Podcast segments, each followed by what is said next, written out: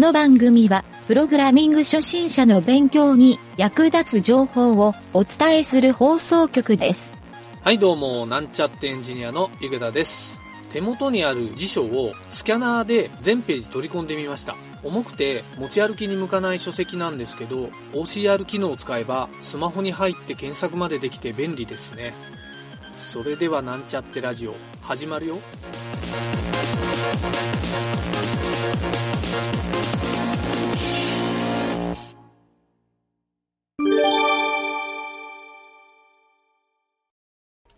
うん、質問のコーナーコーナー名言うてみたあんまり言うたことないけど、うん、エンジニアを仕事にするために読んでおいた方がいい本はありますか、うん、こんな質問なんやけど、うん、これってなんか聞いてどうエンジニアってシステムエンジニアなんかね、この人はどうやら、うん、今度の4月から、うん、まあ要は次の春から、うん、とある会社に就職することが決まっとると、うん、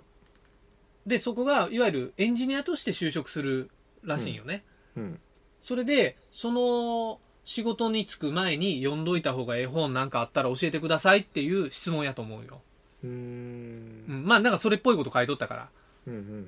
ん、その大前提でこの質問に対して、うんうん、そう何時どう思うかな思ってな。エンジニアとして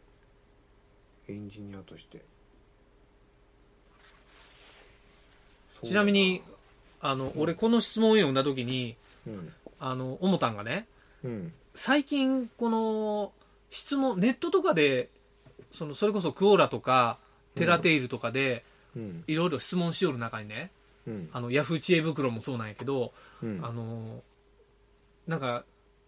結構いい書籍があったら教えてくださいっていう質問って結構よう見るんよ、うん、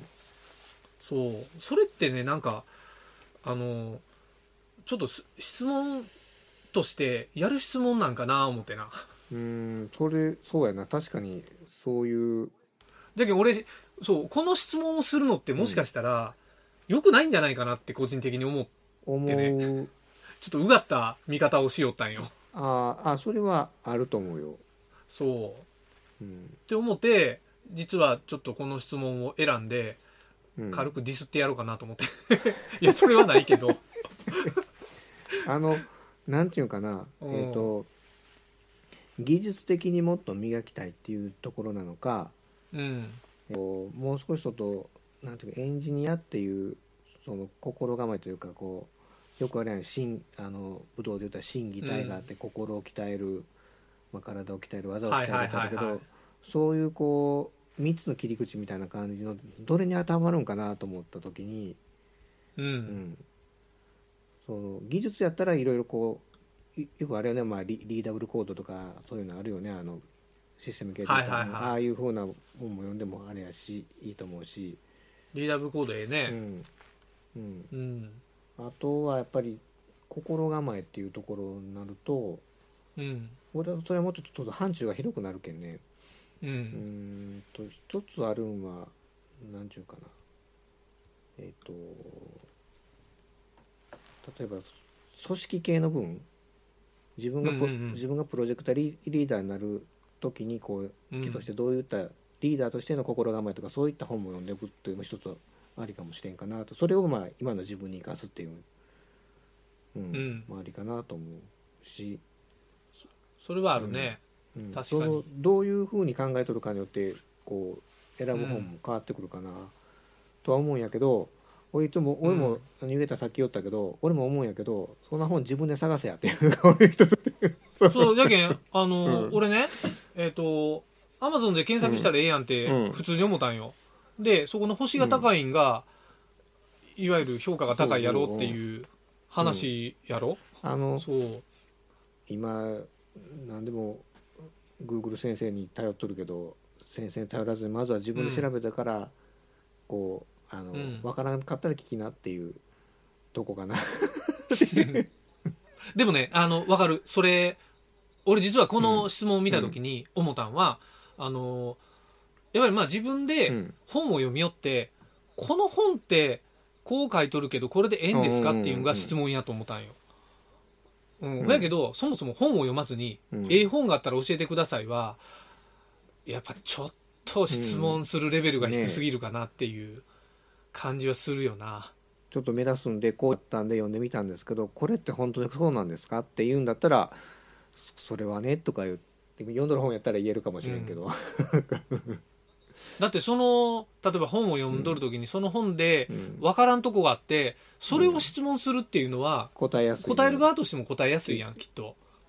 これちょっとこの通り書いとるけどやってもできんのやけどって言われたら、あ、これやり方間違っとるよとか、ここの手順抜けとるよみたいな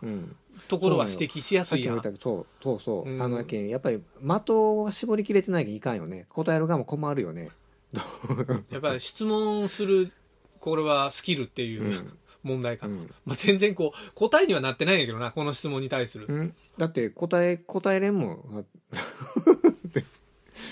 いやでもね、さっき南條がストレートに言おった、俺は確かにこれを聞かれたら間違いなくリーダブルコードって言うなと思ったんやけど、だからリーダブルコード読んどってこの質問しよったらまた別なんやけど、多分この質問する時点でそんなん読んでないやろなと思って。読んでないね。読んどんやろかそれは分からんけど、ああそうや、あともう一つ、リーダブルコードもあれやけど、アルゴリズムの本とかもいいかもしれんよね。アルゴリズムええな、この人のエンジニアのスキルも分からんしどの言語かも分からんから、答えにくいもあるかもね、この質問をそのままされたら、俺も全然まだ勉強足りんけど、いろいろしていく中で、自分なりの考えって結構限界があるやろいろいろ調べながらやってもどういうこといやいろいろこう例えば、例えばシステム組むんでも業務の中の位置処理するんでも、どうやったらこの数字を計算してどういうふうに処理したらいいんかなっていうのを自分でこう、自分なりにやったとして、ものすごく複雑なスパゲッティコードを書いたとしても、あるアルゴリズムのもうね、パッと数行でできるとかで、こういう方法があったんやっていうでもそれを知った時にすごいスキルアップするやんかする、その気づきがね、やっぱり、回り道して気づくことも方が身につくっていうこともあるけん、それは全然ええことやと思うけどな、やっぱりねなんていうかな、遠回りせないかんのよ俺効率性を考えるっていうことは大事だと思うから、じゃけん自分が遠回りをしないために何をするかっていう思考はね、一つあるかなと思うよ。なるほど。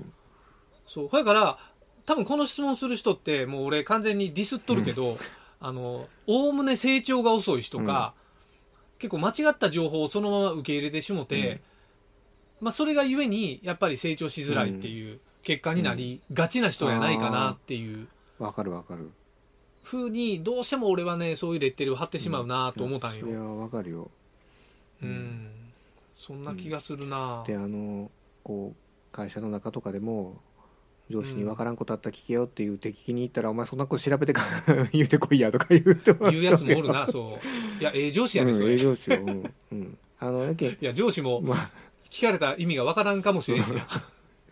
だってそんな可能性も分からなかったら聞いてください言うたやないですかってそういうかあると思うんやけど、でもね、ある程度はやっぱり自分で汗水垂らしてじゃないけど、調べてググってもいいけん調べてみて、自分なりの答えをあらかじめ出しといてからやっぱり質問するっていうのがやっぱり一つの礼儀ではあるよね、その聞く質問。まあね、あとやっぱり同じ本読んでも、それを読んでスキルアップできる人とできん人っていうのは必ず両極端におるような気がするんよね。捉え方が人によって全然違うけん、同じことをやっても読んでも、何してもやけど、やっぱりなんか理系じゃない人が、学術的な本を読んでもなかなか理解できんやん、でそういうのを進めてくる理系卒の人とかから進められたら、苦痛でしかないと思うよ。で本当はええことも書いとんやけど、もう言い回しとか、そう言葉の単語のチョイスとかが分からん本とか読んだら、多分ねドツボやと思うよね。そう考えたらやっぱり自分のスキルに合った本っていうのを、やっぱ自分で探すしかないんかな。うん、雑誌でも買って読んで単語力身につける運はあるかもしれんね、うん、そうやね、うん、確かに。あと速読の本、うん、速読、あ、本を読むために早く本を読む、うんうん、俺ねビデオ講座をちょっとね去年も言ったかもしれんけど撮って、うんうん、それをちょっとたまにこうやっぱ練習しようんやけど、また全然あまり早くならんけど、うん、でもね、うん、前よりかこう本がちょっと好きになったかなっていう気がするねあ、なるほど。いっぱい本読めるのはええことやね、うん、そういうトライをしてね、うん、そうか。1冊10分で読もうみたいな感じがあって、やんか。10分で1冊読めたら最高やね、うん、羨ましい。これね世界が広がるよこれマジで。すごい。例えば1日1冊読んだと365冊やろ年間。お金もたんやん買う方が追いつかんなんて技術書高い。あ、図書館やね図書館やななるほど。じゃあこの人、うん、図書館に行って調べましょうかじゃあそんな感じで、うん、はい。